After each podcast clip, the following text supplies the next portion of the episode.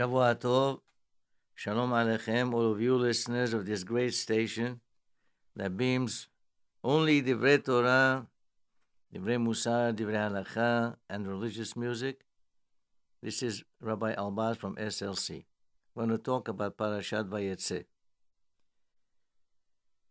Yaakov Avinu, after receiving the beracha from his father Ishak Avinu, he was told by both his father and mother to run away to Haran. That was the place of birth of Rivka Imenu, in order to find a bride for, a bride for himself.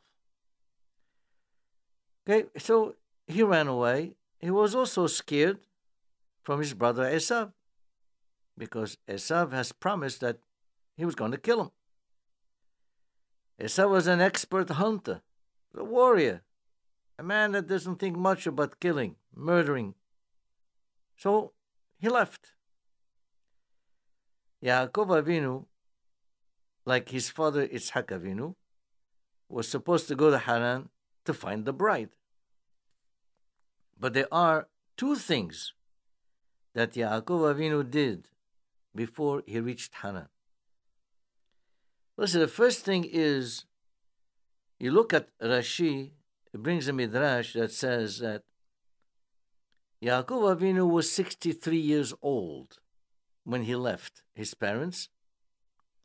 And when he actually reached Haran, Rashi brings a midrash where it goes through some arithmetic derivations, and it shows that he was 77 years old when he actually reached Haran which means there is 14 years difference between the time he left Beersheba from his, where his parents were and he reached Haran, the 14 years difference.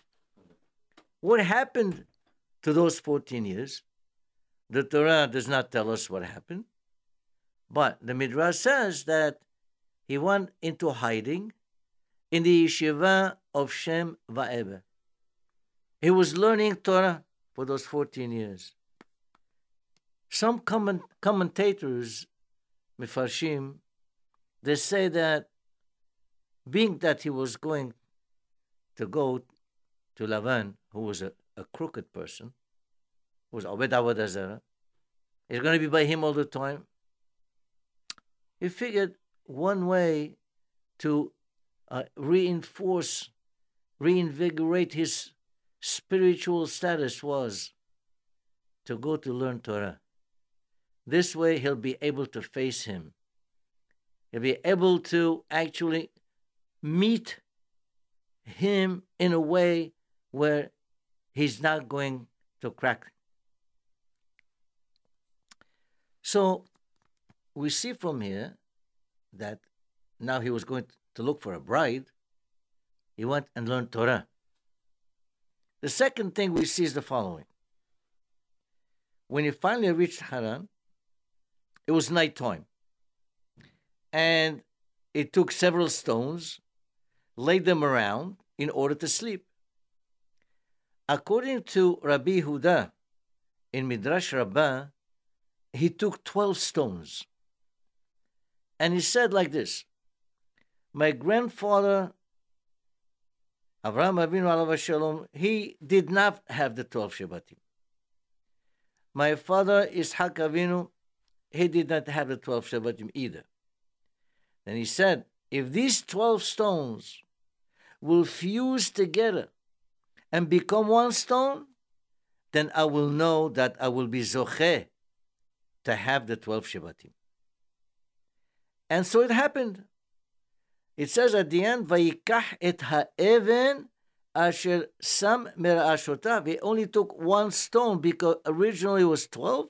Vayikach me'abnei amakom, 12, and become all one, diffused. So now he knows he's going to have 12 children. So we see here there's Torah and there's children. What is the connection? Well, very simple. Let's look what is the first mitzvah that the Torah tells us? Peru urbu. A person should get married in order to have children. That is the first mitzvah. What is the last mitzvah that Torah tells us? To write a Sefer Torah. Writing a Sefer Torah in order to learn. Learn Torah. So we, we see here we have a mitzvah of having children and a mitzvah of Torah. And they are like end to end. This is telling us one thing. If you're going to have children, then you have to teach them Torah. You have an obligation to teach them Torah.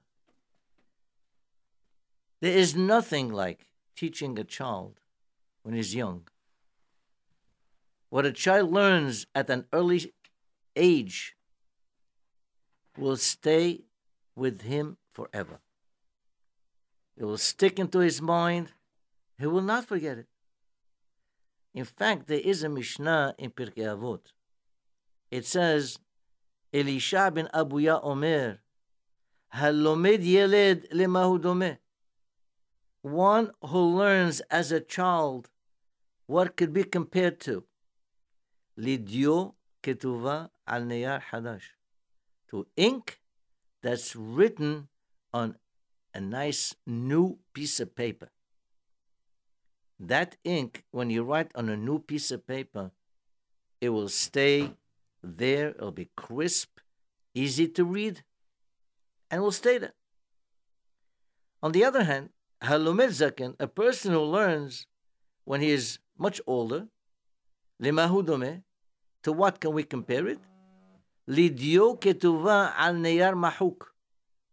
To ink that is written on a paper that had been erased before. So when you actually now write on something that's been erased, it becomes a metushtash. It's all spotty, and the ink starts leaking, and you can't really read it properly.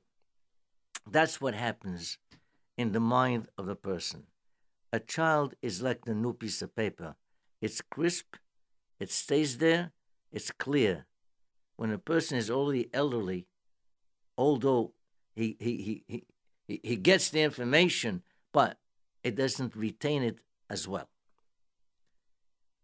You know, they, uh, it, it, says also like Rabbi Yoshua, Ashrei Yoladato. Rabbi Yoshua was a.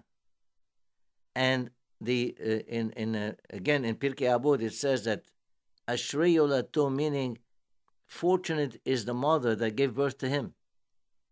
Why the mother?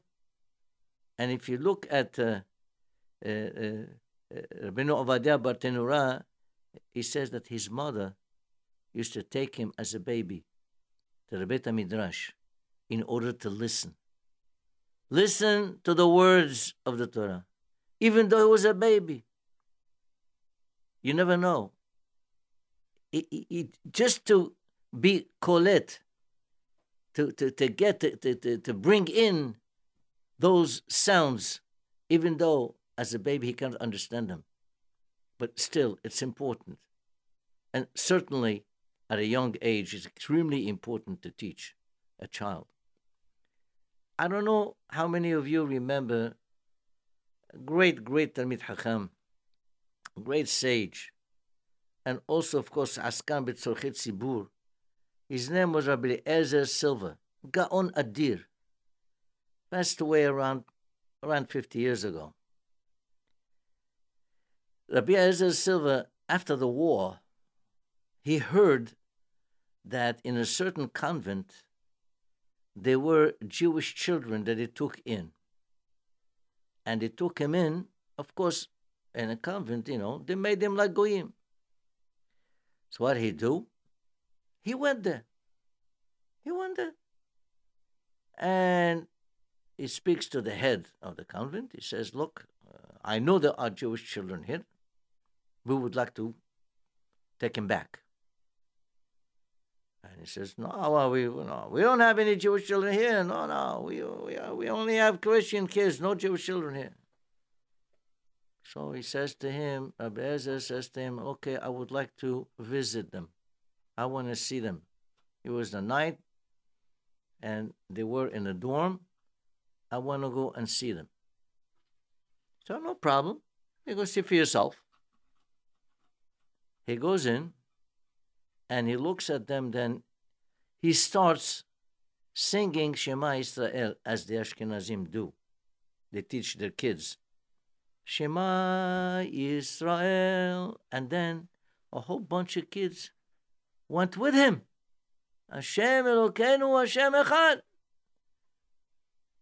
So he turns to the priest, he says, These are all our kids. They remember. They remember in this pasuk that you teach the children, when you teach something to a child, never forgets. It stays there. He said, These are our children, and we're taking them. And he took them. Another thing I like to mention uh, the fact that this uh, radio station here is beaming the Torah and beaming also religious music. I think it's a very good idea for your children to listen to it. It doesn't matter how old they are. Once they listen to it, it'll stay there and they will remember it later on. Very important. I would like to bring up a true story. And I'm bringing this up because it had to do somewhat, the chief rabbi of France somewhat was involved, and even Hakam Obadiah Yosef Shalom was somewhat involved in this. This has to do with a couple just before the war, World War II, a Polish couple moved to France. And they had a child. They named the child Aharon. And the, uh, uh, the last name was Lustiger, Ashkenazic name. This was before the war. During the war, uh, the mother was sent to gas chambers and she, she, she, of course, she, she was killed. The father couldn't handle kid on his own, so he sent him down below, make sure he doesn't get uh, killed, to the south of France. He sent him to a Catholic uh, place in order, you know, till, till after the war. But what happened, unfortunately, Tinok Shenishba, those people, the host, they, uh, they made him a goy. They converted him. They converted him. And then he actually went to one of these uh, Catholic uh, uh, schools where they learned to become priests, whatever. He became a priest. He was so successful that he grew. He, he went, you know, he went up the line, up the ladder, and then he became a bishop. Again, and he became an archbishop. And finally, he became a cardinal. What cardinal is? That's like, like one step below the Pope himself. Big thing. But he never forgot what he was taught as a child. He never forgot that he was Jewish. And in the year 2007, when he saw the end is near, he called Rabbi Sitruk. At the time, he was the chief rabbi of France. He called him in and he asked him, he said, Please, as soon as he dies, he wants him to bring in 10 Jews, huh? take his coffin to the side, say Tehillim and Kaddish for him. Of course, uh, Rabbi Sitruk was taken aback. I mean, he was stunned. What a revelation. But he didn't know, uh, he know what to do himself. So he went to Hakam Obadiah Yosef. He said, What should I do in this case? Shall I really do what he wants? And the story goes when Hakam Obadiah Yosef heard that, that tears came out of his eyes. And he said, You know, Israel Shehata Israelu. Doesn't matter. Once a Jew, always a Jew. He says, You do, you do what he says. And they went ahead. And they actually took his coffin. They said Kaddish. Even the president of France at the time, Sarkozy, was there. He was there. He came in, you know, with it. But they had 10 Israelim Kesherim and made Kaddish for him. Rabotai, how far this guy went, all the way up to the top, but he did not forget what he was told as a child. That very seldom people forget. This is why it's so important. While, you, while you, your child is still young, the earlier, the better to teach them. Teach them whatever they can learn at the time, little by little, but somehow teach them the Torah and give them also, give them our hashkafot. Tell them what you know, we are Jews, we are a special nation, we're Am Segula, Am Kadosh. We have to teach them these things while they're still young. Very important. There's something else that I want to mention.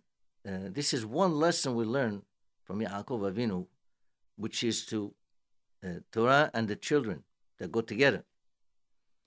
Another thing is, interesting thing, Yaakov Avinu says, Vaidar Yaakov neder lemo. Yaakov makes a vow. He says, if HaKadosh Baruch Hu is with me, Ushmanani baderech hazeh, and he watches over me, and natan li lechem le'echol ubeged lilbosh. He give me bread to eat and clothing to wear. Vishabti b'shalom el betavi, and I come back safe and sound to my father's home. V'haya Hashem li lelokim, then I will know that HaKadosh Baruch Hu is with me. And then he says, okay, so what, so, so what happens then? V'ha'even azot, this stone that I put here as a matzeva, this is going to be the place where the Bet HaMikdash will be. Bechol asher titenli, whatever you give me, I'm going to give a tithe in 10%. Aser it looks like uh, Yaakov Avinu is making a deal, making a deal with Hashem. Is that okay? Yes, we can make a deal. A person can make a deal with HaKadosh Baruch Hu. What's pshat? Like a banker, there's a famous banker who had a son that was very sick, very sick. He went to various different doctors and nothing. Nobody could help. Well, nobody helps. Finally, his wife says to him, "You know what? There is a Rebbe that people say with he makes a he prays, and Hakadosh Baruch Hu listens." This, of course, was in Germany. And he goes to the Rebbe, and the Rebbe says to him, "What is your profession?" I'm a banker. Are you open on Shabbat? Yes, I'm open on Shabbat. So I said, listen, I don't want your money. I don't want anything. Here's what I want. If you promise that you're going to be Shomer Shabbat and close your banks on Shabbat, then with that zechut, I will pray for you. And Be'ezat Hashem, your son will recover. So I say, how can I close on Shabbat? If I close my bank on Shabbat, everybody's going to go to the other banks, and then then then then uh, I'm going to lose everything. The Rabbi says to him, Shabbat is Shabbat. The the uh, uh, whatever parnasa for a person comes from Hakadosh Baruch Hu. It doesn't come from the fact that you're opening on Shabbat you open, you close on Shabbat, you will see you're not going to lose anything. You won't lose. But if you do close on Shabbat, then it's okay. And it's making a deal with him. Making a deal. That's right. Make a deal. You have to make a deal. And that's what, exactly what happened. He closed, and slowly and slowly the child became better and better until he recovered completely. Yes, we can make a vow, we can make an neder to improve ourselves. Sure. You can make a neder that, let's say, you'll be matzliach in a certain esek or something, and if you do, you're going to give $10,000 to your, your yeshiva or to your bet knesset or something. There's nothing wrong with that. You can do it. And I'm going to conclude with a beautiful story. It's unfortunate that such thing happened, but you see how uh, how certain things, uh, uh, even a rebbe, can make a deal with Hakadosh Baruch. This story is brought up, I believe, in one of the books of Rabbi Frand, and this had to do with the they call Sadegerer Rebbe. This was just in just before the war, 1938. And at that time, uh, it, all of a sudden, these young teenagers in Mashimam, Nazis, they went ahead and they ransacked all kinds of uh, uh, of homes, Jewish homes, and they took the most prominent people and made bizayon out of them. They vilified them. This Rebbe was one of them. But let me first fast forward another 20 years and I come back to this. This Rebbe had a, shtibel, nice, nice big shul in Yerushalayim. So a, a wealthy American was about to go to that shul, and he noticed that the person that was sweeping the streets, he would come and he would sweep the street at the beginning of the block. When he got to the sidewalk of the Rebbe Shul, he would skip it and he'll continue sweeping afterwards. So this wealthy American, he got, he got in, he says, this is an insult, an insult to, to the Rebbe. Well, how can he do something like that? Why skip it? So he went over to him. So what are you doing? Why are you skipping here? So he says to him, Harav lo noten reshut. The rabbi does not give me permission to sweep that area where the shul is. This American cannot understand. What do you mean, Harav noten reshut? That's what it is. He goes to the Rebbe. Ask the Rebbe. Is this true?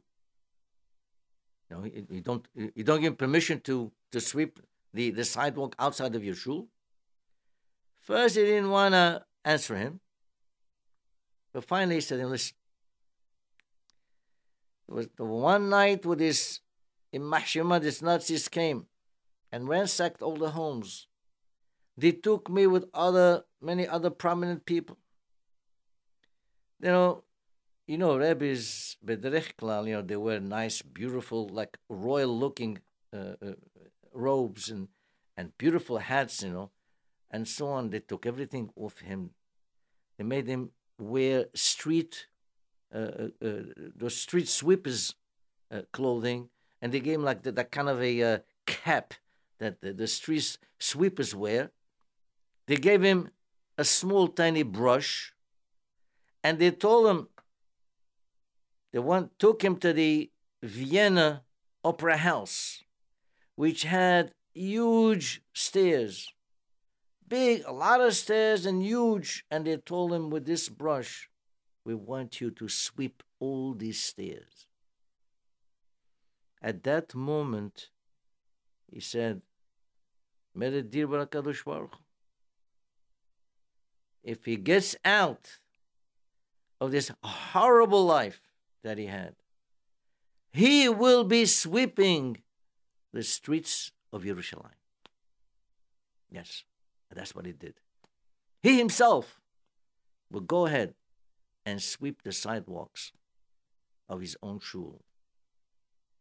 That was the deal he made with HaKadosh Baruch Rabutai, we can make deals, but only for the purpose of improving ourselves or giving tzedakah, doing things. And you could say, Be'ezat Hashem, if one member of the family is sick, if HaKadosh Baruch Hu will have rahamanut and cure that particular member of the family, that you will He will do this and this and that. You're going to be more Shomer Shabbat. You're more Shomer Kashrut. Improve yourself spiritually. Or give some kind of terumat, a very good course to yeshiva for learning, for Bet Knesset, for tefillot. That is acceptable to HaKadosh Baruch Hu. And Be'ezrat Bore, we do things like that, HaKadosh Baruch Hu will bring us our Mashiach Tzidkenu Amen. Please, I want again remind you about the great work this station is doing. Try to help as much as you can. And uh, you know, we have a, a newly renovated social hall downstairs in our shul, SLC, Avenue 10 East 8th. And if you have any simha, please contact us. I'm sure we'll be able to accommodate you. Shavua Tov.